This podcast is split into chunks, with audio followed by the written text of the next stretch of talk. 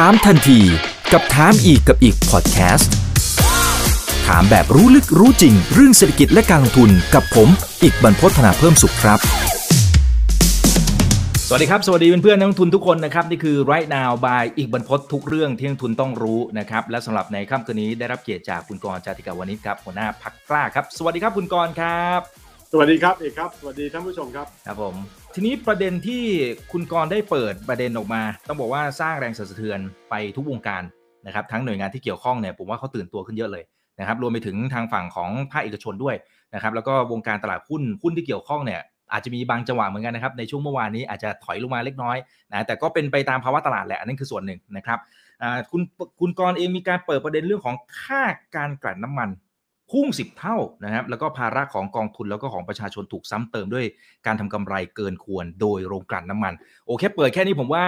เดือดฮะต้องบอกว่าเดือดเดือดพอสมควรนะครับผมเดี๋ยวให้คุณกรณ์อธิบายก่อนนะครับอ่าเพราะว่าจะมีจะมีทางฝั่งของคนที่พยายามจะหาข้อโต้แย้งมานะอยู่พอสมควรนะครับอ่าคุณกรณ์อธิบายในภาพใหญ่ๆก่อนก็ได้ครับ ว่าทำไมถึงมองว่ามันตั้งสิบเท่าอะนะฮะพุ่งสิบเท่าตัว คืออันดับแรกนะครับ ค่าการกลั่นเนี่ยมันก็เป็นที่มาส่วนหนึ่งของตัวราคาน้ำมันหน้าปั๊มนะครับแล้วก็ราคาหน้าปั๊มที่สูงขึ้นมาเนี่ยมันเป็นเพราะทั้งราคาน้ำมันดิบที่สูงขึ้นนะครับ แล้วก็เป็นเรื่องของส่วนตัวองค์ประกอบต่างๆ ในแง่ของขั้นตอนที่บวกบวกกันแล้วเนี่ยนำไปสู่การกำหนดราคาหน้าปั๊มนะซึ่งค่าการกลั่นเนี่ยวิธีการคำนวณ ค่าการกลั่นของโรงกลั่นไทยเนี่ยเป็นการคำนวณที่อ้างส่วนต่างนะครับ ระหว่างราคาน้ำมันดิบกับราคาน้ำมันสำเร็จรูปนะโดยที่ทางวิธีการคำนวณเนี่ยก็คือราคาน้ำมันสำเร็จรูปเนี่ยเป็นราคาที่เราหยิบยกมาจากราคาตลาดสิงคโปร์นะครับหรือ c ม็กซ์คือพูดง่ายๆมันไม่ได้เกิดขึ้นจากต้นทุนการกลั่นที่แท้จริง ซึ่งส่วนต่างส่วนนี้เนี่ยมันเพิ่มเพิ่มมากขึ้นสูงมากนะครับ เทียบกับเมื่อปีทั้ง 63 64 นะครับ ในวันที่ผมได้เตรียมข้อมูลเพื่อทำการแถลงนี่ก็คือวันที่ 10 มิถุนายนนี่ก็จะเห็นภาพที่ชัดเจนนะครับ ซึ่งราคาค่าการกลั่นเนี่ยก็เป็นราคาเฉลี่ยจากประเภทของตัวน้ำมันสำเร็จรูปประเภทต่างๆ ที่มีราคาต่างกันนะครับ แล้วก็เฉลี่ยถ่วงน้ำหนักด้วยนะครับ ตามปริมาณ ประเภทน้ำมันที่โรงกลั่นแต่ละโรงกลั่นเนี่ยผลิตยกตัวอย่างเช่น ราคาของตัวน้ำมันดีเซลเนี่ยก็จะสูงกว่าราคาน้ำมันประเภทอื่นๆนะครับซึ่งก็จะเป็นตัวดึงทำให้ค่าการกลั่นที่สูงขึ้น ซึ่งโดยเฉลี่ยเนี่ย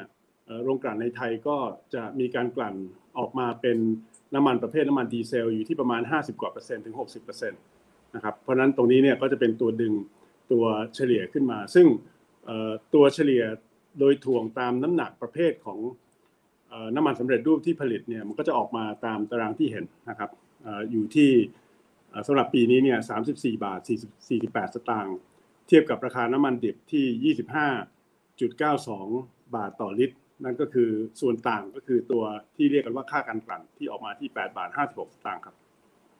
อืมครับ ซึ่งซึ่งพอเปรียบเทียบกับปีที่เจอกับวิกฤตโควิด ตอนนั้นมันเท่าไหร่ฮะ88สตางค์ใช่ไหมครับ ที่คุณกรคือปี63อยู่ที่88สตางค์วิธีการคำนวณแบบเดียวกันเป๊ะนะครับ แล้วก็ในส่วนของปี64เนี่ยอยู่ที่87สตางค์นะครับ นั่นก็จะเห็นว่ามันเพิ่มขึ้นก็คือเกือบ10เท่าครับ ในช่วงปีที่ที่ต่างกันไป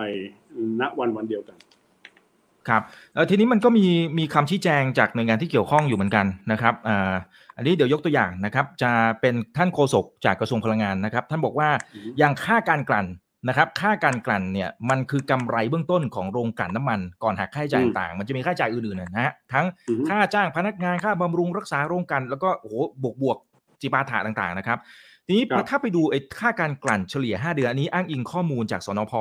นะฮะตั้งแต่มกราคมถึงพฤษภาคมเขาบอกว่าตัวเลขจริง ๆ ค่าเฉลี่ยมันแค่3บาท27 สตางค์ต่อลิตร แต่ที่มันโดดขึ้นมาคือพฤษภาคมนะที่มันขึ้นมาประมาณสัก5บาท20 สตางค์ต่อลิตรนะเขาบอกว่ามันเป็นเรื่องของสงครามนะฮะเรื่องของการแพร่ระบาดโควิด -19 นะครับที่มันเริ่มคลี่คลายความต้องการในการใช้น้ำมันก็ปรับตัวสูงขึ้น แล้วเจอเรื่องของสงคราม ทางฝั่งของจีนเองก็ก็มีประเด็นของเขาอีกนะครับมันก็เลยทำให้ค่าการกันเพิ่มขึ้นทั้งโลกฮะคุณกรเขาบอกว่ามันค่ามัการนไม่ได้กลั่นผิดปกติเฉพาะบ้านเราเออ ค่าการกลั่นมันเพิ่มขึ้นทั้งโลกจริงนะครับครับเอ่อแต่ว่าประเด็นประเด็นที่สำคัญเนี่ยก็คือในกรณีของประเทศไทยเราเนี่ยเรามีโรงกลั่นทั้งหมดอยู่ 6 โรงอ่าแล้วก็กำลังเอ่อการผลิตก็คือเอ่อกำลังการกลั่นเนี่ยมีสูงมากกว่าความต้องการภายในประเทศอยู่พอสมควรนะครับก็คือพูดง่ายๆเรากลั่นถ้าผมจะไม่ผิดได้ประมาณ1ล้าน2แสนบาร์เรลต่อวันนะครับในขณะที่ปริมาณการใช้ภายในประเทศนี่อาจจะอยู่ที่ประมาณสัก7แสนนะฮะ เพราะนั้นส่วนต่างเนี่ยก็เป็นส่วนที่เราส่งออกประเด็นสำคัญของข้อมูลตรงนี้เนี่ยก็คือเรามีเอ่อกำลังการผลิตน้ำมันสำเร็จรูปสูงกว่าความต้องการภายในประเทศ ก็คือสินค้าไม่ได้ขาดตลาดนะครับ ในกรณีของโลกโดยรวมเนี่ยมันมีปัญหาเรื่องของ capacity ของการกลั่นทำให้สินค้าน้ำมันสำเร็จรูปเนี่ยมันมันขาดตลาด มันก็เลยทำให้ราคาตรงนี้ถีบสูงขึ้น แต่มันเป็นมันไม่ได้เป็นปัญหาสำหรับประเทศไทยอะครับ เพราะฉะนั้นผมไม่เห็นเอ่อเหตุผลนะครับว่าเราจะเอาเอ่อราคาที่มันกำหนดด้วยดีมานสปายในต่างประเทศเนี่ยมาเป็นตัวกำหนดราคาซื้อของคนไทยนะครับทั้งทั้งที่ไม่ได้มีเอ่อประเด็นปัญหาเดียวกันกับกับเอ่อหลาย ๆประเทศในในในโลกนะฮะคืออืมอืมคือพูดง่ายๆเนี่ยก็คือเอ่อเราอุตส่าห์มีโรงกลั่นของเราเอง นะครับสามารถผลิตน้ำมันสำเร็จรูปได้เกินจำนวนความต้องการของประเทศเนี่ยเราเราก็ควรที่จะสามารถที่จะซื้อน้ำมันที่เป็นน้ำมันสำเร็จรูป ผ่านการกระบวนการการกลั่นแล้วเนี่ยในราคาที่สมเหตุสมผลมากกว่านี้นะเราไม่ได้จำเป็นที่จะต้องไปอ้างราคาจากต่างประเทศมาทั้งๆที่ของเราไม่ได้ขาดตลาดเหมือนกับเขาอืมอืมครับซึ่งซึ่งถ้าไปดู ทางด้านของท่านสุวรรณพงษ์พันธ์มีชาวท่านรองนายกรัฐมนตรีแล้วก็รัฐมนตรีว่าการกระทรวงพลังงานนะครับ ท่านก็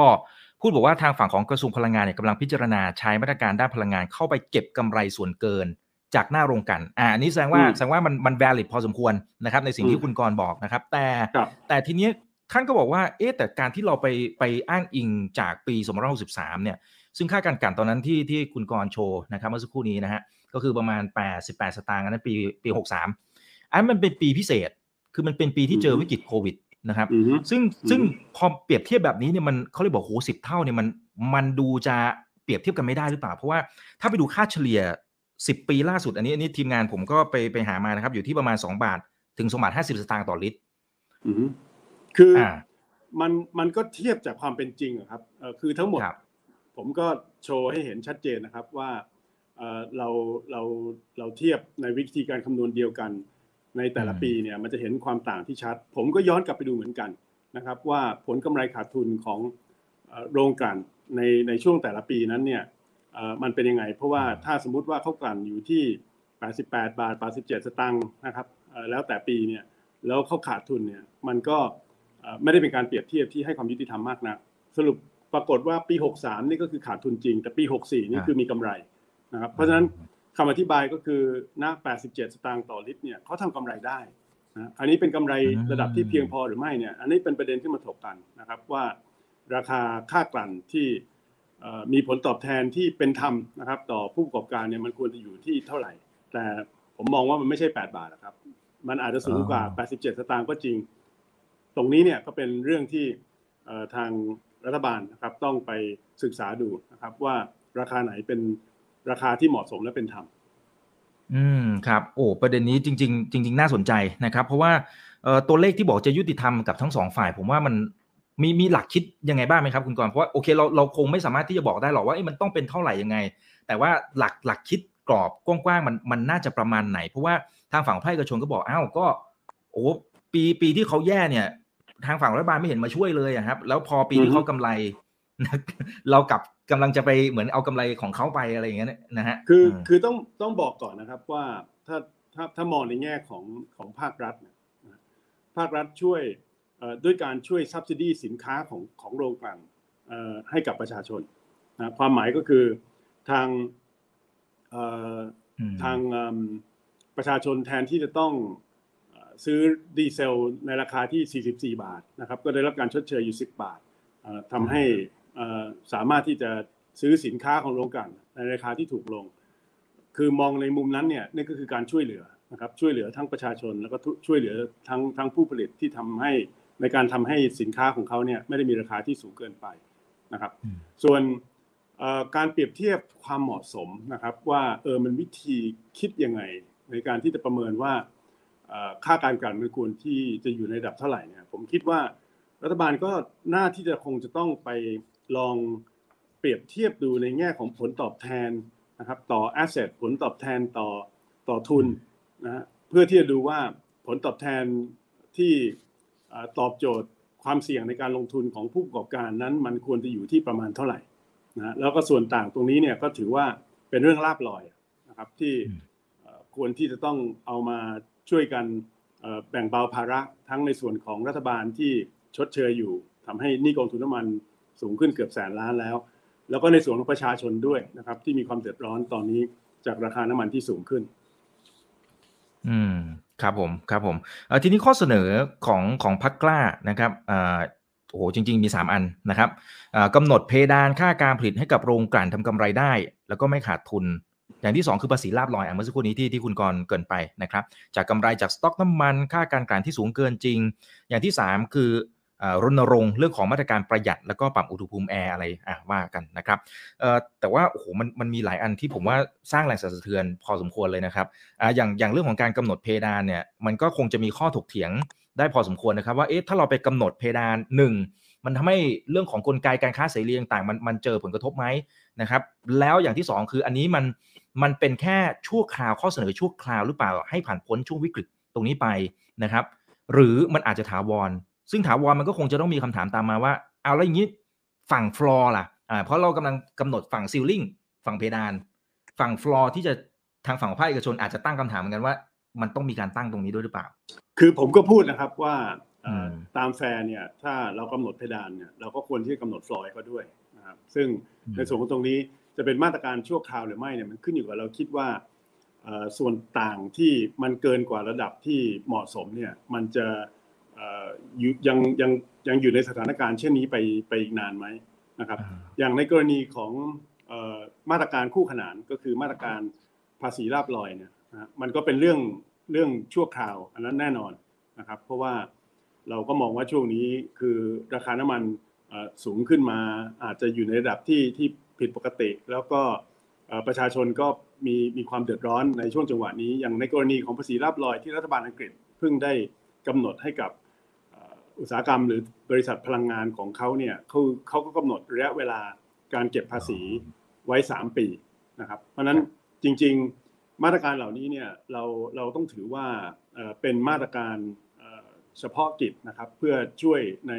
ยามวิกฤต แล้วก็ในยามที่ราคามันกระโดดสูงกว่าระดับปกตินะครับ ซึ่งก็หวังว่ามันมันมันจะไม่อยู่ในสภาพนี้นานทีนี้ถามว่าประเด็นที่เกี่ยวกับเรื่องของ การค้าเสรีเนี่ยผมขอยืนยันก่อนอื่นนะครับว่าผมผมโตมาในโลกนี้ผมยืนยันว่าระบบการค้าเสรีนี่มันเป็นระบบที่สร้างประสิทธิภาพให้กับระบบเศรษฐกิจมากที่สุดอยู่แล้ว เพราะฉะนั้นแต่ไหนแต่ไรมาผมก็สนับสนุนเต็มที่ แต่ว่าเวลาพูดให้ครบเนี่ยนะครับในเรื่องของการค้าเสรีเนี่ยเราต้องพูดอีกสองคำด้วยก็คือ ระบบการค้าเสรีที่โปร่งใสและเป็นธรรมนะครับนั่นคือสาเหตุที่รัฐบาลเอง ก็มีการแทรกแซงราคาสินค้าอยู่แล้วนะครับ อันนี้ไม่ใช่เรื่องใหม่เลยกระทรวงพาณิชย์เองก็มีทะเบียนสินค้าที่เขามีอำนาจทางกฎหมายที่จะเข้าไปควบคุมราคานะครับมาม่าเอ่ยไข่ไก่เอ่ยคือในกรณีอย่างนั้นเนี่ยก็ไม่มีใครมาถกเถียงนะครับ ว่าเออมันมันย้อนแย้งหรือขัดแย้งกับแนวคิดเรื่องของตลาดเสรีหรือไม่ เพราะว่าเราก็ชั่งน้ำหนักดูมองว่าเอออันนี้มันเป็นเรื่องของ ความเดือดร้อนของประชาชน เพราะนั้นมันมีความชอบธรรมนะครับที่รัฐบาลจะใช้อำนาจของรัฐเนี่ยในการที่จะดูแลให้ผู้ประกอบการพอมีกำไร ในขณะเดียวกันประชาชนไม่เดือดร้อนนะครับซึ่งผมก็มองว่าน้ำมันมันก็เป็นสินค้าจำเป็นสินค้าที่มีผลต่อความเป็นอยู่ของพี่น้องประชาชนไม่ได้แพ้กว่ากันนะครับเพราะฉะนั้นด้วยหลักคิดเดียวกันเนี่ยผมคิดว่าแนวความคิดหรือปรัชญา เรื่องของการแทรกแซงโดยรัฐบาลเนี่ย เป็นเรื่องที่สามารถที่จะทำได้ครับ อืมอืมครับผมโอเคนะครับ โอ้ก็ก็เป็นเป็นสิ่งที่หลายคนคอมเมนต์เข้ามาเยอะมากเลยนะครับนะตอนนี้มีบางท่านนะครับ บอกว่าอ่าใช่ครับเห็นด้วยกับคุณกรณ์นะครับ สินค้าประเภทอื่นเนี่ยรัฐไปบีบเอาบีบเอานะให้ขายที่ต้นทุนนะครับ เช่นมาม่าปุ๋ยอีกเยอะแยะมากมาย แต่อันนี้ค่าการกลันปล่อยลอยไปนะซึ่งจะกลายเป็นต้นทุนต่อสินค้าอื่น ๆ อีกหลายทอดเลย ครับอืมใช่ครับ ครับครับอ่าคราวนี้มีคอมเมนต์เข้ามาครับอ่าใช่ มันมันคือคือหลักคิดมันเป็นอย่างนั้นน่ะ ส่วนไอ้ตัวค่าการกลั่นที่ถกเถียงกันอยู่ว่าเออมันเท่าไหร่กันแน่นะครับ คือผมก็พร้อมที่จะเข้าไปชี้แจงนะครับ ว่าเอ่อเรามีวิธีการคำนวณยังไง ซึ่งเอ่อผมก็เอ่อมีข้อสังเกตนะครับว่าวิธีการคำนวณที่ได้ตัวเลขเฉลี่ยออกมานะฮะโดยทางเจ้าหน้าที่รัฐที่อืมบอกว่า ตัวเลขเฉลี่ยมันอาจจะต่ำกว่าตัวเลขของของของเราเนี่ยมันก็ต้องตั้งคำถามนะครับว่าเขาเอาผลิตภัณฑ์ประเภทไหนมาคิดเฉลี่ยด้วย เพราะว่าอืมวิธีที่ผมคิดเนี่ยผมคิดจากผลิตภัณฑ์ที่เอ่อเป็นน้ำมันเชื้อเพลิงเท่านั้น ซึ่งตรงนี้เนี่ยผมถือว่าเอ่อตรงประเด็นนะครับเอ่อต่อเอ่อภาระของทั้งกองทุนน้ำมัน แล้วก็ภาระของประชาชน อย่างผลิตภัณฑ์ที่เกี่ยวกับปิโตรเคมี ผมไม่เอามาคิดด้วย ซึ่งตัวนั้นเนี่ยมันอาจจะมีผลในการฉุดตัวเลขเฉลี่ยของเอ่อ รัฐบาลลงมาก็ได้นะครับ ผมก็ไม่ทราบว่าสูตรการคำนวณของเขาคืออะไร แต่ของเรานี่เป็นเอ่อตัวเลขสาธารณะนะครับ ที่เราก็เราก็ได้จากเว็บไซต์ของทางกระทรวงพลังงานเอง วิธีคำนวณก็ตรงไปตรงมานะครับ เพราะฉะนั้นไม่มีอะไรที่เอ่อจะต้องจะต้องปิดบังแต่อย่างใด พร้อมที่จะแชร์อืมแล้วก็พร้อมที่จะหาคำตอบร่วมกัน ครับอ่าอย่างสนพวันนี้เขาเขาชี้แจงเลยนะครับ ผมว่าประเด็นของคุณกรณ์เนี่ยสร้างแรงสั่นสะเทือนพอสมควรเลยนะครับเอ่อเขาชี้แจงบอกว่าวิธีการคำนวณเนี่ยมันมาจากส่วนต่างของตัวราคาณโรงกลั่นนะครับ เฉพาะส่วนเชื้อเพลิงฟอสซิล ของน้ำมันสำเร็จรูปเฉลี่ยถ่วงน้ำหนักด้วยสัดส่วนของปริมาณการผลิตของประเทศ กับใช่ราคาน้ำมันดิบเฉลี่ย 3 แหล่งนะครับดูไบโอมานแล้วก็ทาปิสนะครับอ่าแล้วก็เอาราคาน้ำมันดิบ หักจากราคาน้ำมันสำเร็จรูปชนิดเดียวโดยตรง โดยไม่สามารถนำมาคำนวณเป็นอ๋อโอเคเขาบอกว่าการที่เอาราคาน้ำมันดิบมาหักจากราคาน้ำมันสำเร็จรูปชนิดเดียวเนี่ย มันไม่สามารถคำนวณเป็นค่าการกันได้ ผมไม่ได้คิดจากชนิดเดียวครับเอ่อผมคิดหมดเลยครับเอ่อไม่ว่าจะเป็นดีเซลเบนซินน้ำมันเตาคือคือเอาอืมสี่ห้าชนิดนะครับ มาคิดเอ่อเพื่อที่จะได้มาซึ่งตัวค่ากันกันตัวนี้ อ่าอ่าครับผมอ่าโอเคอันนี้ก็เป็นเป็นทางฝั่งของสนพที่เขาชี้แจงนะครับเอ่อทีนี้ถ้าถ้าดูตัวตัวสามมาตรการที่คุณกรณ์ได้เสนอแนะไปเนี่ยนะครับ อันไหนที่สามารถลงมือทำได้เลยบ้างไหมฮะหรือมันต้องผ่านขั้นตอนกระบวนการกฎหมายอะไรหรือเปล่านี่อันนี้ผมผมไม่ได้อยู่ในฟิลนี้เลยไม่แน่ใจนะครับ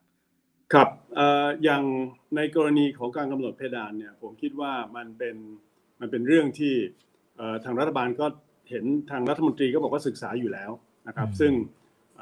ผมคิดว่ารัฐมนตรีน่าจะตอบได้ดีกว่าผมนะครับ ว่าอืมเอ่อแล้วศึกษาอยู่แล้วเนี่ยมันมันจะต้องทำยังไงนะครับ เห็นบอกปรึกษาทางทีมกฎหมายอะไรต่ออะไรมาก็ก็แสดงว่าเอ่อเห็นตรงกันนะครับว่ามันเป็นวิธีการวิธีหนึ่งที่น่าที่จะเอามาพิจารณาที่จะ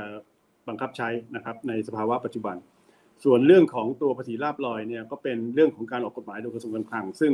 ทำได้เร็วนะครับเอ่อ ตัวกฎหมายไม่ได้สลับซับซ้อนอะไรมาก ตรงนี้เนี่ยเราเองก็กำลังร่างกฎหมายฉบับนี้อยู่นะครับ เพื่อที่จะนำเสนอต่อเอ่อรัฐบาล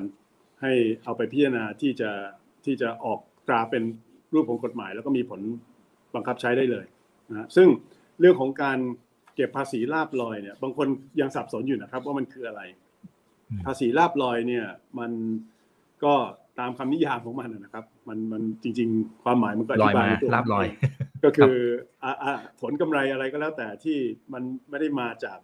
เอ่อการกระทำโดยผู้ประกอบการนะครับ แต่มันเป็นเป็นลาบที่ลอยมา ซึ่งในกรณีนี้เนี่ยเราใช้คำว่าลาบลอย เพราะว่าไอ้ส่วนต่างกำไรเอ่อค่ากลั่นเนี่ยมันสูงขึ้น เพียงเพราะราคาอ้างอิงที่สิงคโปร์มันสูงขึ้น มันไม่ได้เกี่ยวอะไรกับกับต้นทุนไม่ได้เกี่ยวอะไรกับกับการลงทุนหรือหรืออะไรเลยที่ ที่เอ่อในส่วนของโรงกลั่นในในในเมืองไทย มันมันลาบลอยมาจริง ๆนะครับ ก็เลยเป็นเหตุผลที่เราได้เอ่อคิดถึงเอ่อวิธีการนี้นะครับ อย่างในประเทศที่เขาใช้ภาษีลาบลอยมาเนี่ยเราก็ถามว่าใครจ่ายนี่ก็คือผู้ประกอบการจ่ายนะครับ ไม่ใช่ไม่ใช่ประชาชนอยู่แล้ว ซึ่งตรงนี้เนี่ยเอ่อทั้งในส่วนของตรงนี้แล้วก็การกำหนดเพดานค่ากลั่นเนี่ยมันมีผลเอ่อโดยตรงต่อราคาน้ำมันหน้าปั๊มนะครับ ซึ่งมันไม่ใช่มีผลกับประชาชนเท่านั้นเนี่ยแต่มันมีผลกับรัฐบาลผ่านเครื่องมือที่รัฐบาลใช้ในการชดเชยราคาน้ำมัน เพื่อที่จะรักษาระดับราคาที่ต่ำกว่าราคาตลาดให้กับพี่น้องประชาชนนะครับ ซึ่งเครื่องมือที่รัฐบาลใช้ก็คือกองทุนน้ามันนะครับแล้วก็ตอนนี้ตามที่ผมได้ชี้แจงไปเนี่ยณวันที่ผมแถลงนี่นี่กองทุนน้ำมันอยู่ที่ประมาณ 8 6 0 0 0 ล้านนะครับ วันนี้ทะลุ90,000ล้านไปแล้ว91,089ล้านครับ วันที่12ครับผมมันมันขึ้นวันละ600กว่าล้านในประมาณนี้ครับ ซึ่งเดือนละ20,000ล้านภายในสิ้นเดือนนี้ยังไงทะลุแสนล้านแน่นอนนะแล้วประเด็นปัญหาก็คือ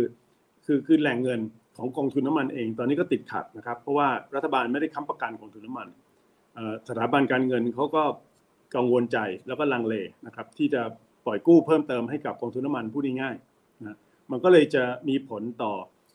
ประสิทธิภาพหรือหรือความสามารถของกองทุนน้ามันในการที่จะทำหน้าที่ในการที่จะ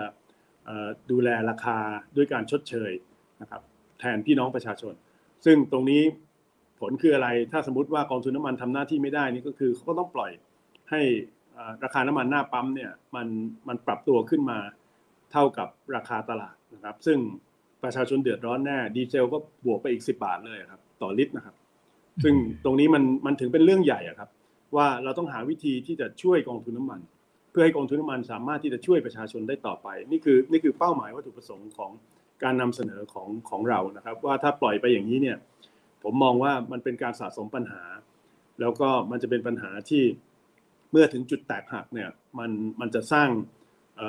ผลระดับวิกฤตนะครับในส่วนของระบบเศรษฐกิจของประเทศเราได้ แค่นี้ก็เหนื่อยแล้วนะครับ เพราะว่าถามว่านี่แสนล้านที่สะสมมา แล้วก็ถ้าทำอย่างนี้ต่อไปจนถึงสิ้นปี อาจจะทะลุสองแสนล้านเนี่ย มันสุดท้ายแล้วใครจ่ายคำตอบชัดเจนครับ มันเคยปรากฏมาแล้วหลายครั้งในอดีต ก็คือประชาชนต้องเป็นคนจ่ายนะครับ เพราะว่ารายได้ของกองทุนน้ามันเนี่ย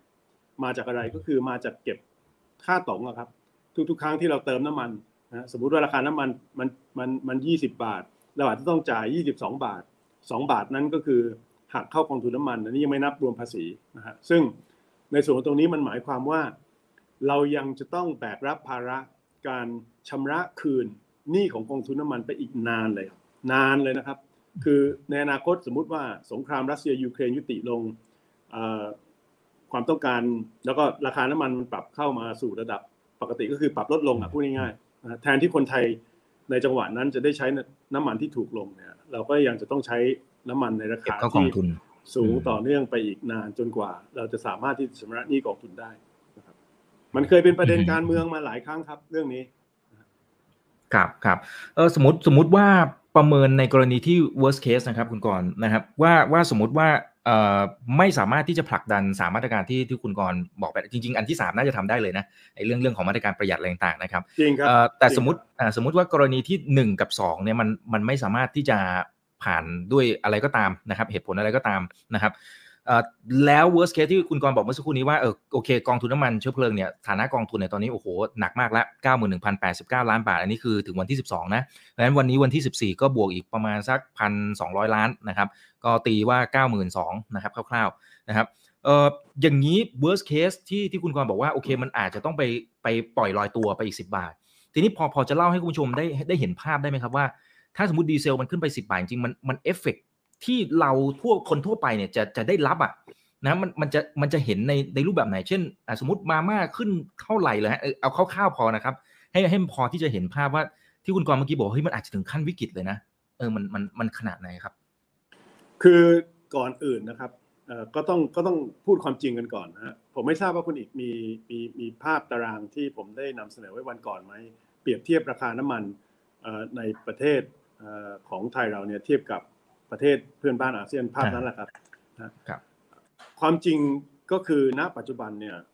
ราคาหน้าปั๊มที่อันนี้อันนี้คือมันปรับขึ้นมาแล้วนะครับ ตั้งแต่วันนั้น แต่ว่าก็ยังอยู่ประมาณนี้นะครับราคาหน้าปั๊มของไทยเราเนี่ยยังอยู่ในระดับที่ต่ำกว่าประเทศเพื่อนบ้านเราเกือบทุกประเทศนะครับ โดยเฉพาะน้ำมันดีเซลนะซึ่งตรงนี้สาเหตุที่มันเป็นเช่นนี้เนี่ยก็เพราะว่าเรามีการชดเชยมากกว่าประเทศอื่นเขานะ สิ่งที่ผมกำลังจะสื่อนี่ก็คือประเทศอื่นเขาก็ต้องแบกรับภาระหรือประชาชนในประเทศอื่นๆเนี่ยเขาก็แบกรับภาระราคาน้ำมันที่สูงกว่าเราได้อยู่นะเพียงแต่ว่าเขาต้องปรับตัวอะไรยังไง นั้นก็แล้วแต่กรณีไปนะครับในส่วนของเราเนี่ยสมมติเกิดไม่มีการชดเชยราคาน้ำมันดีเซลเพิ่มขึ้นไปเป็นระดับเนี่ยครับเท่ากับคนอื่นเขา45-46 บาทนะฮะถามว่ามันจะมีผลยังไง อันดับแรกเลยนะครับประชาชนเดือดร้อนแน่นอน อันนี้ไม่ต้องพูดถึงนะฮะแต่ว่ามันก็จะส่งผลข้างเคียงที่มีนัยสำคัญอยู่อยู่เรื่องหนึ่งนะครับ ก็คือปริมาณการใช้น้ำมันเนี่ยมันก็น่าจะต้องลดลงทันที เพราะว่าด้วยความที่ราคาน้ำมันของเรามันอยู่ในระดับที่ต่ำกว่าราคาตลาดเนี่ย ผลข้างเคียงส่วนหนึ่งก็คือปริมาณการใช้เราเพิ่มขึ้นนะฮะถ้าเทียบ 4 เดือนแรกของปีนี้ เทียบกับ 4 เดือนแรกของปีที่แล้วเนี่ย การใช้น้ำมันดีเซลโดยเฉพาะเนี่ยเพิ่มขึ้นมา 10 กว่าเปอร์เซ็นต์นะครับซึ่งตรงนี้มันก็สะท้อนให้เห็นว่าอันดับแรกคือเราชดเชยดีเซลมากกว่าเบนซิน คนก็หันมาเลือกใช้ดีเซลมากขึ้นนะครับแต่ถ้าดูโดยรวมเนี่ยการใช้น้ำมันโดยรวมก็เพิ่มขึ้นเหมือนกันนะครับอยู่ที่ประมาณอย่างที่ผมได้กล่าวไว้เมื่อสักครู่เนี่ยประมาณ 10%ตรงนี้ผลของราคาน้ำมันถ้าสมมติไม่มีการชดเชยนะครับปรับขึ้นมาเนี่ยประชาชนเดือดร้อนประชาชนไม่สามารถที่จะ เติมน้ำมันได้ อาจจะมีการใช้น้ำมันลดลงเนี่ยปริมาณการใช้น้ำมันมันก็จะลดลงด้วยโดยโดยปริยาย แต่ถามว่ามีผลกระทบต่อราคาสินค้าประเภทอื่นไหมมีแน่นอนครับ เพราะว่าประเทศไทยเราเนี่ยเราพึ่งพาในระบบขนส่งเนี่ยเราพึ่งพาการขนส่งทางถนนยังเยอะมากนะครับ คือ 80-90%ของของการขนส่งสินค้าเนี่ยยังยังเป็นการขนส่งบนบนบนทางถนน ซึ่ง คิดต่อกิโลเมตรเนี่ยมันมันแพงที่สุดอยู่แล้ว เทียบกับระบบราง เทียบกับการขนส่งทางน้ำซึ่งนี่ก็เป็นเหตุผลที่ตั้งแต่สมัยผมเป็นรัฐบาลแล้วเนี่ยเราเราได้ได้มีมติเพื่อที่จะเพิ่มงบประมาณในการที่จะส่งเสริมการลงทุนในระบบการขนส่งทางรางนะครับ แต่ณปัจจุบันมันก็ยังไปได้ไม่ถึงไหน เพราะฉะนั้นเมื่อต้นทุนค่าขนส่งสูงขึ้น แล้วก็โลจิสติกคอส ของของไทยเราก็ยังอยู่ในระดับที่สูงมาก ถ้าผมจำไม่ผิดน่าจะประมาณ 16-17%นะครับของของต้นทุนโดยรวมของผู้ประกอบการเนี่ยมันก็พอจินตนาการได้ครับว่าราคาสินค้ามันจะต้องเพิ่มขึ้นเท่าไหร่ ถ้าราคาน้ำมันเพิ่มขึ้นไปอยู่ในระดับเดียวกันกับราคาตลาดอืมอืมครับครับอ่าแล้วยิ่งในยุคนี้ที่รายได้ของหลาย ๆ ท่านเนี่ยไม่ไม่ได้ขยับตามด้วย ไม่ได้เพิ่มขึ้นนะครับ หรือบางคนรายได้ลดซะด้วยซ้ำอืม ถูกต้องเป็นหนี้เป็นสินอะไรอีกในในในกรณีนี้ก็ก็คือ มันก็เป็นคำถามต่างหากนะครับว่ารัฐบาลคิดถูกไหมที่ชดเชยมากถึงขนาดนี้นะครับ รัฐบาลเริ่มชดเชยเร็วเกินไปไหม พอช่วงจังหวะที่เดือดร้อนจริงก็เลยเงินไม่มีนะครับ มันเหล่านี้มันเป็นคำถามที่ที่แล้วแต่ที่จะตั้งได้ แต่มันก็ไม่ได้มีประโยชน์อะไรนะครับ เพราะว่าเรื่องทั้งหมดมันก็คือผ่านมาแล้ว ตอนนี้เราอยู่ในปัจจุบัน ปัจจุบันก็คือหนี้กองทุนกำลังจะทะลุแสนล้านนะครับกองทุนไม่มีวงเงินที่จะมาปฏิบัติหน้าที่ได้ได้ในในระดับนี้ไปไปอีกนานนักนะครับเพราะฉะนั้นมันเป็นปัญหาที่ต้องแก้ครับแล้วก็ทั้งหมดที่ออกมานำเสนอต่อต่อสาธารณะผ่านไปถึงรัฐบาลเนี่ยก็คือเพื่อที่จะกระตุ้นบอกว่าเฮ้ยมันมันปล่อยไปอย่างนี้ไม่ได้นะ แล้วก็โดยเฉพาะถ้าสมมติ มันยังมีผู้ประกอบการบางรายที่มีระดับกำไรนะครับที่ที่สูงกว่าที่ควรจะเป็นในสภาวะการปัจจุบันแบบนี้นะครับแล้วคุณคุณคุณก็จะปล่อยปละละเลยในส่วนของตรงนั้นไม่ได้ เพราะว่าเพราะว่าจะยังไงก็แล้วแต่สุดท้ายเนี่ยมันก็วกกลับมาเป็นภาระของประชาชน เป็นภาระของรัฐบาลนั่นแหละนะครับ นั่นนั่นคือที่มาของของเรื่องนี้ทั้งหมดนะครับ อืมอืมครับผม อ่าโอเคครับ อืมเขาบอกว่า คุณกรครับแหมแต่ว่าค่าการกลั่นเนี่ยจริง ๆ มันเป็นไปตามกลไกในตลาดโลกนะถ้าหากว่ารัฐเนี่ยไปแทรกแซงเนี่ยทางฝั่งของเอกชนเขาอาจจะฟ้องได้หรือเปล่าครับเอ่อคือมันทุกอย่างมันก็ต้องเป็นไปตามกฎหมายครับรัฐรัฐบาลไม่ไม่สามารถที่จะไปทำอะไรที่ที่ไม่มีกฎหมายรองรับอยู่แล้ว ประเด็นก็คือถ้าสมมติเป็นเรื่องที่ควรจะทำแล้ววันนี้ยังไม่มีกฎหมาย นั่นก็คือหน้าที่อำนาจหน้าที่ของรัฐบาลโดยตรงที่จะออกกฎหมายมานะครับ เพื่อที่จะ ทำในสิ่งที่รัฐบาลประเมินว่าควรที่จะทำได้นะครับอย่างที่ผมบอกครับมันก็เป็นที่มาสาเหตุของของการแทรกแซงสินราคาสินค้าประเภทอื่น มันไม่ใช่ว่าไม่เคยทำมาก่อน เรื่องนี้สำคัญจะตายทำไมถึงจะใช้ตรรกะความคิดแบบเดียวกันไม่ได้นะครับแล้วก็ประเด็นสำคัญอีกอย่างนึงก็คือการที่บอกว่าเออมันอ้างอิงต่อราคาตลาดโลกเนี่ยมันมันก็เป็นแค่ วิธีการคำนวณที่มีการกำหนดขึ้นมาในอุตสาหกรรมนี้ แต่ถามว่ามันเป็นวิธีการเดียวและเป็นวิธีการที่ดีที่สุด ในการที่จะประเมินค่าค่าการกันหรือเปล่า ผมก็เถียงว่ามันอาจจะไม่ใช่นะครับ อย่างที่ว่ามันมีคนบอกอย่างนี้นะครับ ว่าสาเหตุที่เราต้องไปอิงกับราคาสิงคโปร์เนี่ยเพราะว่าถ้าเราไม่อิงกับราคาตลาดก็คือราคาสิงคโปร์เนี่ยโรงกลั่นของเรา เขาก็จะไปขายต่างประเทศหมด ไม่ยอมขายให้กับคนไทยนะผมถามจริงครับ รัฐบาลรัฐบาลไม่มีอำนาจหรือเครื่องมือในการที่จะกำกับว่าจะต้องขายในปริมาณเท่าไหร่ในประเทศ ให้ส่งออกได้เท่าไหร่จริงหรือครับ รัฐบาลทำได้อยู่แล้วนะแล้วก็โดยเฉพาะโรงกลั่นส่วนใหญ่อย่างที่ว่าผู้ถือหุ้นใหญ่คือปตทปตทเป็นรัฐวิสาหกิจอีกต่างหาก อันนี้เราไม่ต้องพูดถึงเอสโซไม่ต้องพูดถึง SPRC ที่เป็นของต่างประเทศนะครับ พูดถึงแค่โรงกลั่นที่เป็นของปตทเนี่ยถามว่ารัฐบาลกำกับเขาไม่ได้จริง ๆ เหรอนะประเทศอื่นๆเขาก็มีโคต้านะครับโคต้าว่าส่งออกได้เท่าไหร่อะไรยังไงเขาก็ทำกันได้ เราก็ทำได้ครับ เรารู้อยู่แล้วว่าน้ำมันเข้ามากี่ลิตรเพราะกรมสรรพสามิตมีข้อมูลนี้หมด ทุกหยดของน้ำมันดิบที่เราซื้อเข้ามา เพราะนั้นเรารู้ว่าเขาผลิตเท่าไหร่นะเราก็รู้ว่า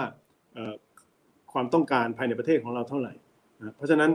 เรื่องของการกำกับ ดูแลในส่วนนี้เนี่ย ผมมั่นใจว่าทำได้ ผมก็เลยมองว่ามันมันเป็นคำอธิบายที่ฟังไม่ขึ้นนะครับ ว่าทำไมเราถึงต้องอิงกับราคาสิงคโปร์โดยเฉพาะในในสภาวะปัจจุบัน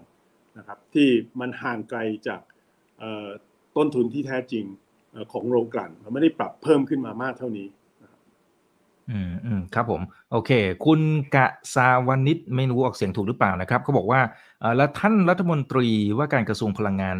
ว่าอย่างไรเขียนมาแค่นี้จริง ๆ ก็ทางทีมก็ก็มีไปดูข้อมูลมาให้นะครับ ท่านบอกว่าจริง ๆ เหมือนที่คุณกรบอกนะครับ ว่าท่านบอกว่ามีการหารือกันนะครับสำหรับตัวแนวทางนี้ก่อนที่พักกล้าจะเสนอซะด้วยซ้ำนะครับ แต่โอเคอาจจะยังไม่ได้ข้อสรุปไล่มันไปจังว่ามันมันยากแล้วฮะมันมันมันติด ในมุมไหนบ้างไหมครับในในชีวิตความเป็นจริงสมมติว่าเราเราอยู่ตรงนั้นจริง ๆเนี่ยมันมันต้องไปคุยหลายหน่วยงานหรือเปล่าครับ หรือหรือยังไงฮะคุณกร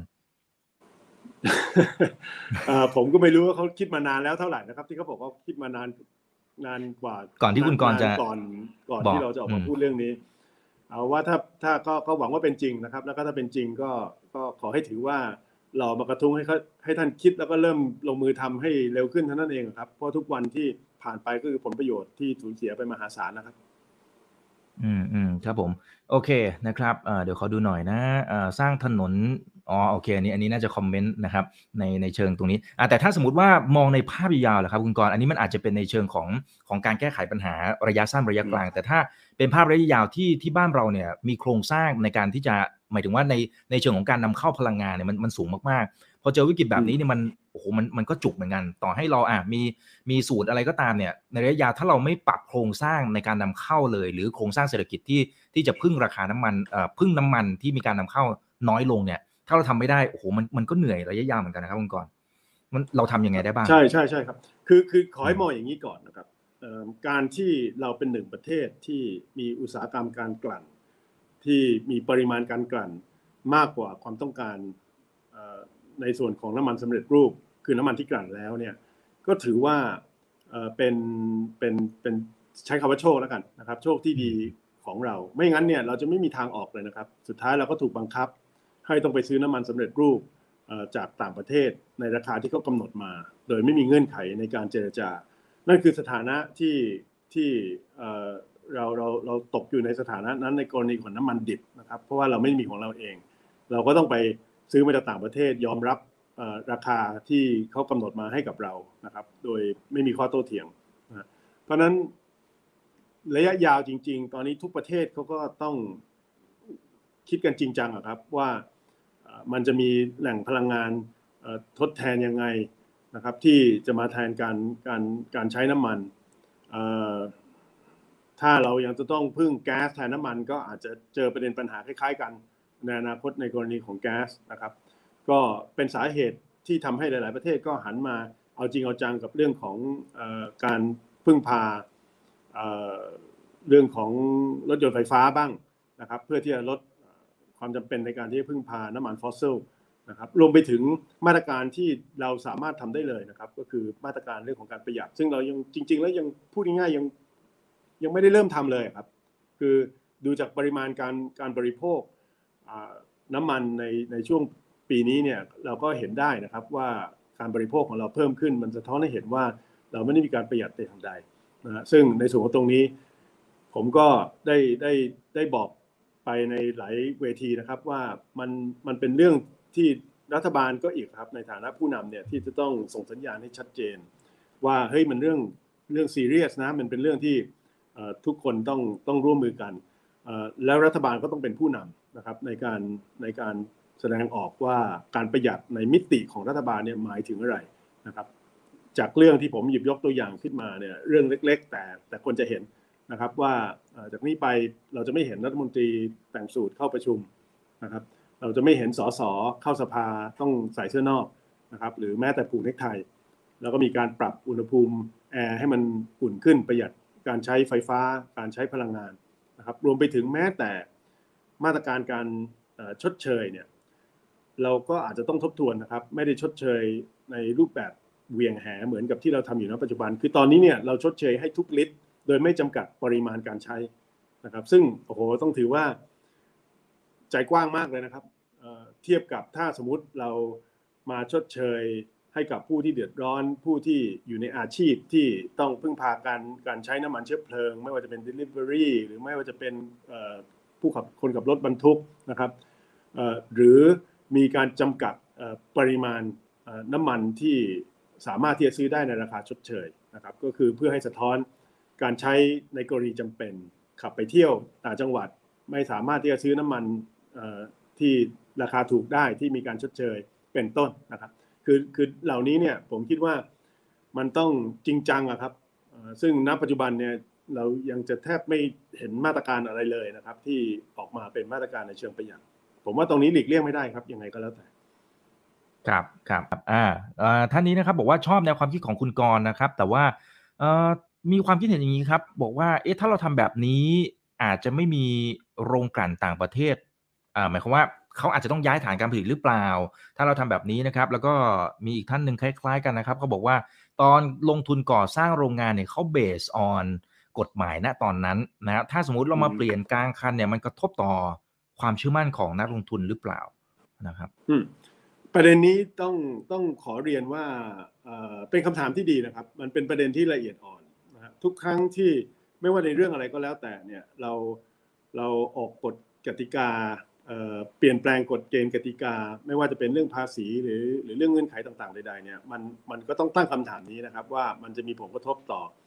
ความเชื่อมั่น ของนักลงทุนในในอนาคตหรือไม่อย่างไรแต่มันไม่ได้หมายความว่ามันเราไม่สามารถที่จะเปลี่ยนกติกาได้นะครับตราบใดที่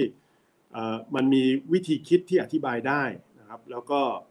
มีความโปร่งใสแล้วก็เป็นประโยชน์ต่อสาธารณะอย่างอย่างชัดแจ้งไม่ได้เป็นประโยชน์ของกลุ่มใดกลุ่มหนึ่ง หรือใครคนใดคนหนึ่งนะครับ มันมันเป็นมันเป็นเรื่องปกติที่ทำกัน ในประเทศสากลทุกประเทศนะครับ คือรัฐบาลใหม่เข้ามาบางทีก็ปรับอัตราภาษี นิติบุคคลบ้าง ปรับภาษีโน่นนี่นั่นนะครับ ซึ่งทุกๆ ครั้งที่มีการปรับเนี่ยมันก็สามารถที่จะอ้างได้เหมือนกันว่าเฮ้ยมันไม่ได้เป็นไปตามเงื่อนไขตามที่เราตัดสินใจที่จะลงทุนนี่นะฮะแต่นั่นคือนั่นคืออำนาจของของของรัฐบาลนะครับที่ที่จะต้องตัดสินใจในในสิ่งที่คิดว่าเป็นประโยชน์สูงสุด ต่อต่อสังคมณเวลานั้น แล้วก็หวังว่าผลกระทบที่จะเกิดขึ้นในทางลบ ซึ่งทุกๆ เรื่องทุกๆ การตัดสินใจผมบอกได้เลยครับ มีผลข้างเคียงอยู่เสมอนะครับบวกลบคูณหารแล้วคิดว่าเป็นบวกเนี่ยก็ก็ต้องกล้าที่จะทำนะครับ ผมขอตอบขอตอบแบบนั้นนะครับ อืมครับครับขอบคุณครับ คุณอรนานะฮะบอกว่าเอ่อถ้าสมมติไปลองดูทางเลือกอีกแบบหนึ่งได้ไหมครับนะฮะก็คือสนับสนุนพลังงานทดแทนนะพยายามให้คนนั้นมีตัวเลือกเยอะๆนะครับ เพราะเขามองว่าการแทรกแซงราคาแบบนี้เนี่ยส่วนใหญ่จบไม่ค่อยสวยนะเหมือนเวลาที่ไปแทรกแซงเรื่องของค่าเงินต่างๆนะครับ ครับเอ่อก็อันดับแรกตอนนี้การแทรกแซงที่ชัดเจนที่สุดก็คือการแทรกซองโดยกองทุนน้ำมันนะครับเอ่อแต่อยู่ดีๆ เราจะแบบอันพลักเลยเนี่ยก็คือถอดกองทุนน้ำมันออก จากตรงนี้เนี่ยผมคิดว่าระบบและประชาชนก็ช็อกนะครับ คือตื่นขึ้นมาพรุ่งนี้ราคาน้ำมันดีเซลพุ่งพรวดบวกอีก 10 บาทเนี่ยมันก็คงเป็นเรื่องที่ ต้องต้องค่อยๆปรับนะครับต้องค่อยๆปรับ แล้วก็ประเมินในแง่ของผลดีผลเสียของของการแทรกแซงในแต่ละครั้ง ส่วนเรื่องของพลังงานทดแทนผมเห็นด้วยร้อยเปอร์เซ็นต์นะครับแต่ว่ามันไม่ได้เป็นเรื่องที่ทำได้ทันทีแค่นั้นเองนะฮะคือจะยังไงก็แล้วแต่เนี่ยผมคิดว่ามันต้องมีการกำหนดเป้าที่ชัดเจนนะครับว่าในในห้าปีสิบปีข้างหน้าเนี่ยเราจะลดการพึ่งพาน้ำมันฟอสซิลซึ่งมันไม่ได้มี ประเด็นในเรื่องของราคาอย่างเดียวมันมีประเด็นเรื่องของโลกร้อน มันมีประเด็นเรื่องอื่น ๆ ที่เป็นเหตุผลที่เราควรที่จะคิดเรื่องนี้ตั้งแต่ตั้งแต่นานแล้วนะครับ แต่ตอนนี้มันก็เป็นบทเรียนนะครับ บทเรียนให้เราอาจจะต้องเอาจริงเอาจังกับการกำหนดแผนแล้วก็แล้วก็เดินไปตามแผนนั้นจริง คือรัฐบาลเนี่ยมีมีการพิจารณาในในคอรมอถ้าผมจะไม่ผิดทุก ๆ 2 ปีนะครับ ในแผนที่เราเรียกว่าแผน เขาเรียก PDP ตัวย่อ Power Development Plan นี่น่าจะเป็นแผนพัฒนาพลังงานในสักอย่างนะครับ ซึ่งทุกๆ 2 ปีเนี่ยคอรมอจะต้องอนุมัติตามข้อเสนอของของทางกระทรวงพลังงาน หรือทางฝ่ายกำกับดูแลที่พัฒนาเรื่องของแรงงานนะครับ ในแผนนี้เนี่ยเขาจะระบุว่ายกตัวอย่างเช่นไฟฟ้านะครับจะจะต้องมีสัดส่วนการผลิต โดยอาศัยแก๊สกี่เปอร์เซ็นต์พลังงานหมุนเวียนกี่เปอร์เซ็นต์อะไรประมาณอย่างนี้นะครับแล้วก็จะมีการปรับแผนในทุกสองปี ประเด็นปัญหาก็คือถ้าย้อนกลับไปดูเนี่ยหลาย ๆ แผนที่ผ่านมาเนี่ยมันยังไม่ได้มีการเอาจริงเอาจังนะครับ กับการกำหนดแผนให้เราเพิ่มสัดส่วนพลังงานที่มาจากพลังงานหมุนเวียนในระดับที่เพียงพอนะเพราะนั้นผมคิดว่าบทเรียนส่วนหนึ่งหวังว่านะครับสำหรับรัฐบาลในอนาคตเนี่ยก็คือเฮ้ย เราน่าจะต้องเอาจริงแล้วนะกับเรื่องนี้ไม่งั้น เราจะขาดความมั่นคงทางพลังงานนะครับ ของประเทศตราบใดที่เราต้องพึ่งพาการนำเข้าเชื้อเชื้อเชื้อเพลิงมากเท่าระดับปัจจุบัน ครับครับขอบคุณครับอ่าเดี๋ยวขออีกสักสองสามคำถามนะครับ บางท่านบอก keep going นะฮะไปเรื่อยๆนะฮะถึงเที่ยงคืนหนูไม่ไม่ไหวนะไม่ไหวเกรงใจคุณกรด้วยนะครับแต่ช่วงนี้คุณกรก็โอ้โหลงพื้นที่เยอะเลยนะฮะขอดูหน่อยนะครับนะครับ นี่นะครับ ท่านนี้นะครับบอกว่า เอ๊ะแบบนี้เราควรจะปล่อยลอยตัวไปเลย ไม่ดีกว่าเหรอฮะ เพราะว่าคนตอนนี้คนใช้เบนซินต้องแบกรับเรื่องของเนี่ยกองทุนน้ามันเบนซินของตัวเองอยู่แล้ว แล้วก็ไปช่วยแบกดีเซลอีก ราคาสินค้าก็แพงขึ้นอีก โดนอีกเด้งอีก อืม คือคือตอนนี้จริงนะครับผู้ใช้เบนซินต้องจ่ายเงินเข้ากองทุนนะครับ แต่ว่าผู้ใช้ดีเซลได้รับการชดเชยโดยกองทุน มันก็เป็นการตัดสินใจในเชิง ในเชิงนโยบายนะครับเหตุผลที่มาของแนวความคิดนี้เนี่ยมันมีมาตั้งแต่ไหนแต่ไรนะครับ สมัยผมอยู่ในรัฐบาลก็เหมือนกันนะครับ คือคือไม่ได้เป็นเฉพาะรัฐบาลนี้ทุกๆ รัฐบาลที่ผ่านมาก็คิดอย่างนี้ คือน้ำมันดีเซลเนี่ยมันเหมือนกับเป็นเชื้อเพลิงทางเศรษฐกิจ ระบบขนส่ง โดยส่วนใหญ่พึ่งพาการใช้น้ำมันดีเซลก็เลยมองว่าถ้าเราปล่อยให้ราคาน้ำมันดีเซลสูงเกินไปเนี่ยมันมีผลกระทบในระบบห่วงโซ่ ในการกำหนดราคาสินค้าประเภทอื่น ๆด้วยนะครับ ในขณะที่เบนซินมันมีผลกระทบในในในเรื่องของการขนส่งสินค้าน้อยกว่า นั่นคือนั่นคือตรรกะเหตุผลที่มาว่าทำไมเราถึงอุ้มดีเซลนะครับมามามาโดยตลอด จริง ๆ มันมันไม่ค่อยยุติธรรมเท่าไหร่เพราะว่าคนยากคนจนส่วนใหญ่ก็ขี่มอเตอร์ไซค์กันมอเตอร์ไซค์นี่ก็ใช้เบนซินนะครับกับกับกลายเป็นว่าไม่ได้รับการชดเชยซึ่งโอเค รัฐบาลเขามีมาตรการต่างหากในการที่จะ ผ่านแอปเป๋าตังค์ใช่ไหมครับในการที่จะช่วยเหลือผู้ผู้ขับผู้ขี่มอเตอร์ไซค์ซื้อน้ำมันได้ในราคาที่ถูกลง แต่ว่าโดยรวมๆเนี่ยก็คือผู้ใช้เบนซินตอนนี้ยังมีภาระอยู่นะครับในในในขณะที่ผู้ใช้เบนซินผู้ใช้ดีเซลไม่มี แต่ถ้าจะปล่อยลอยตัวเลยทันทีอย่างที่ว่าครับตอนนี้เบนซินทั้งหมดเนี่ยใช้อยู่ประมาณ 5 0 0แสนลิตรต่อวัน ดีเซลใช้ 60 ล้านลิตร นะฮะคือสเกลมันต่างกันมาก แล้วก็ในส่วนของตรงนี้มันมันจะส่งผลทำให้ระบบมันช็อกครับ ผมคิดว่าเมื่อมาถึงจุดนี้แล้ว เราเราคงหลีกเลี่ยงไม่ได้ครับ ต้องค่อยๆ ปล่อยให้ราคาน้ำมันมันปรับขึ้น ซึ่งนี่ก็คือสาเหตุที่วันนี้ก็ขึ้นมาอีกหนึ่งบาทใช่ไหมครับ ในกรณีของของดีเซลเราคงจะต้องอดทนต่อสภาวะนี้ไปอีกสักพักหนึ่งครับ ครับอ่าคุณเดริชกับคุณแก๊ปนะครับ บอกว่าดีเซลห้าสิบถึงหกสิบาท มีโอกาสถึงไหมฮะแล้วกระทบเงินเฟ้อยังไงฮะก็ถ้าสมมติวันนี้ดีเซลไม่มีการชดเชย มันก็ขึ้นไปสี่สิบกว่าบาทนะครับ ถ้าราคาน้ำมันในตลาดโลกเพิ่มขึ้นไปถึง 200 เหรียญต่อบาร์เรลมันก็ถึง 50 หรืออาจจะ 60 บาทได้นะครับ ในกรณีนั้น ตอนนี้ในบางประเทศมันก็ทะลุ 60 บาทไปแล้ว นะครับนั่นก็เป็นเป็นเงื่อนไขการกำหนดราคาของของประเทศของเขาประเทียบมาเทียบกับเราไม่ได้ เพราะฉะนั้นแนวโน้มโอกาสมันยังไปในทิศทางที่ไม่ดีอยู่นะครับ ต้องขอบอกว่าผมก็ไม่ได้เป็นผู้เชี่ยวชาญเรื่องของราคาน้ำมันในตลาดโลกเท่าไหร่นักแต่เท่าที่ผมอ่านการวิเคราะห์นะครับโดยสำนักต่างๆเนี่ยโดยส่วนใหญ่ก็วิเคราะห์ว่าแนวโน้มโอกาสมันจะสูงขึ้นได้อีกนะครับยังไม่ยังไม่เห็นมี มีสำนักไหนวิเคราะห์ว่าหรือคาดการว่าราคาน้ำมันจะปรับลดลงในวันนี้ ผมคิดว่ามีเงื่อนไขสำคัญอยู่เงื่อนไขหนึ่งนะที่อาจจะทำให้ราคาน้ำมันมันมันปรับลดลง ตอนนี้เนี่ยมันมีประเด็นปัญหาเรื่องเงินเฟ้อนะครับ ซึ่งแบงก์ชาติหรือผู้ว่าแบงก์ชาติก็เริ่มออกมาพูดแล้วว่า เดี๋ยวคงจะต้องปรับอัตราดอกเบี้ยนะก็มีคนถามเยอะนะครับ ว่าเออเฮ้ยแต่ว่าเงินเฟ้อเนี่ยมันเกิดขึ้นจากต้นทุนการผลิตที่สูงขึ้นไม่ใช่เหรอไม่ใช่เกิดจากดีมานหรือว่าหรือว่า อุปสงค์การปรับอัตราดอกเบี้ยมันจะช่วยได้เหรอนะครับ ผมก็อยากที่จะบอกว่ามันช่วยได้ในมิติที่สำคัญมิติหนึ่งนะครับ ก็คือเกี่ยวกับเรื่องของอัตราแลกเปลี่ยน เพราะว่าเงินบาทก็อ่อนค่าลงมาเรื่อยผมเห็นวันนี้แตะเกือบ 45 แล้วไม่แน่ใจว่าถึงหรือยังนะครับ ซึ่ง35ใช่ไหมครับมันก็ทำครับสามสิบห้าสามสิบห้าครับครับนึกถึงราคาน้ำมันครับหรือราคาบิตคอยน์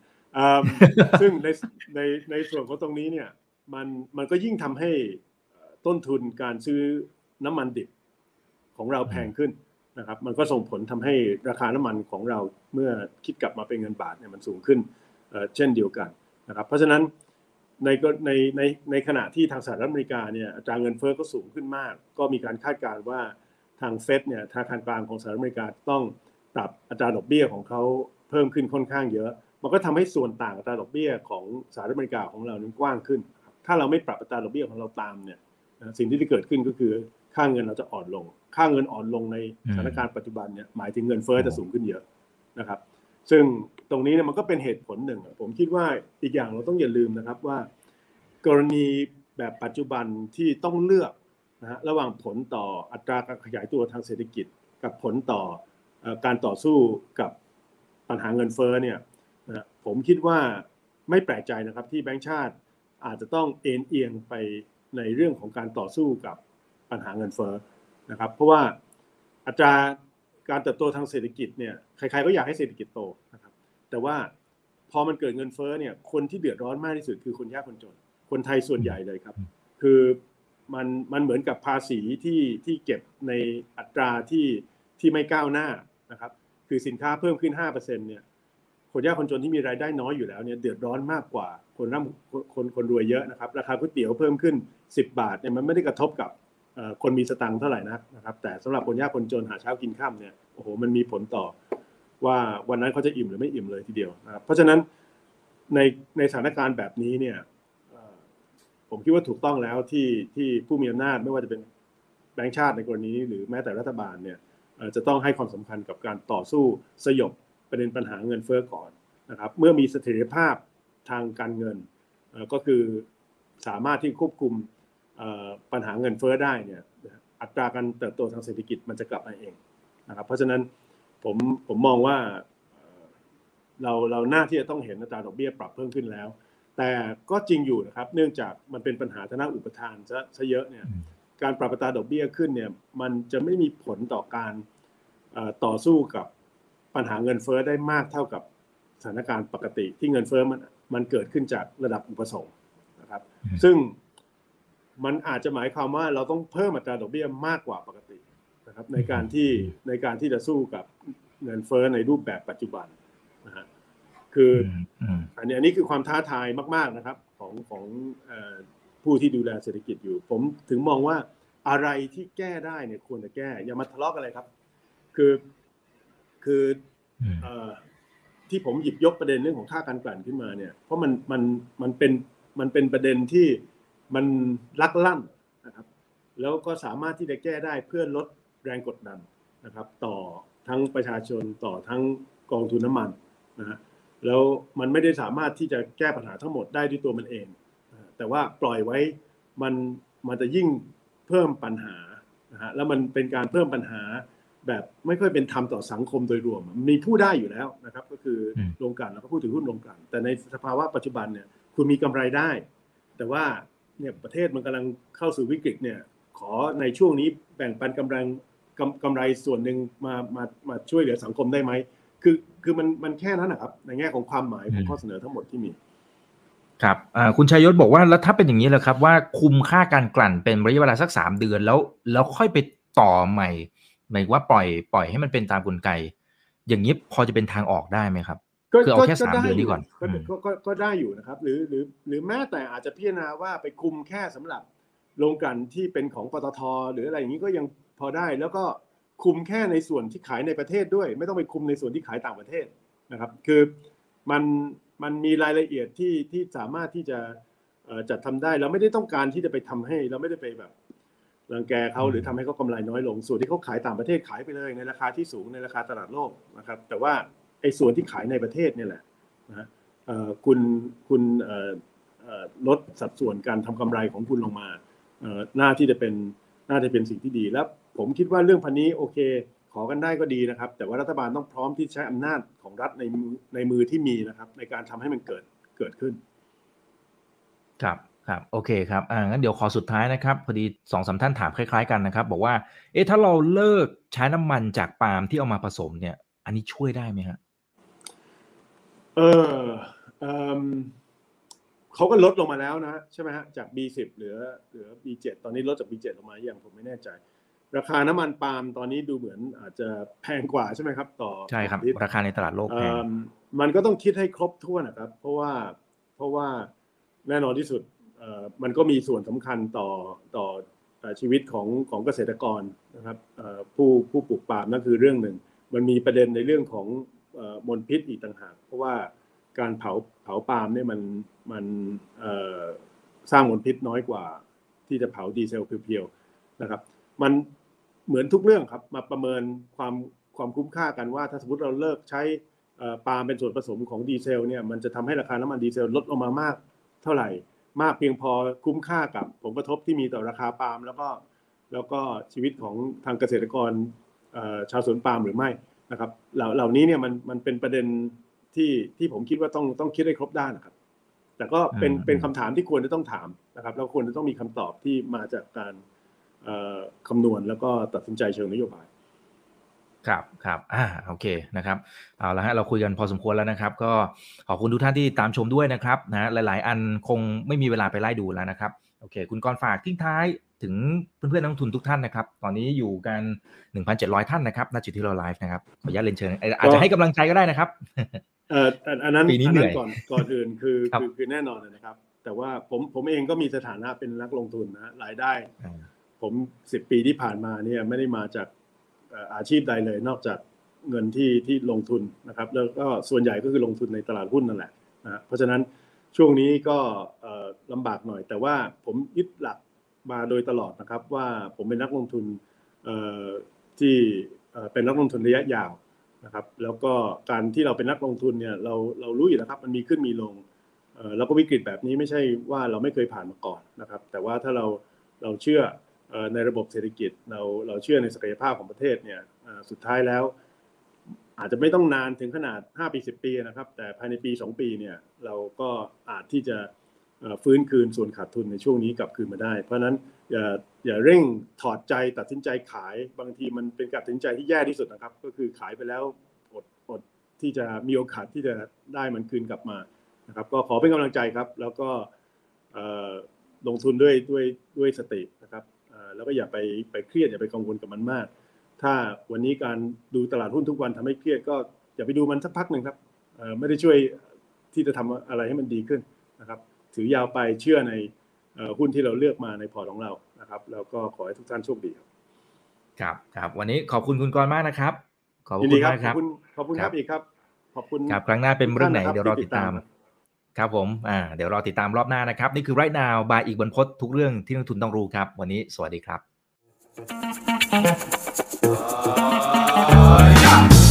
ถ้าชื่นชอบคอนเทนต์แบบนี้อย่าลืมกดติดตามช่องทางอื่นๆด้วยนะครับ ไม่ว่าจะเป็น Facebook, YouTube, Line Official, Instagram และ Twitter จะได้ไม่พลาดการวิเคราะห์และมุมมองเศรษฐกิจ และการลงทุนดีๆ แบบนี้ครับ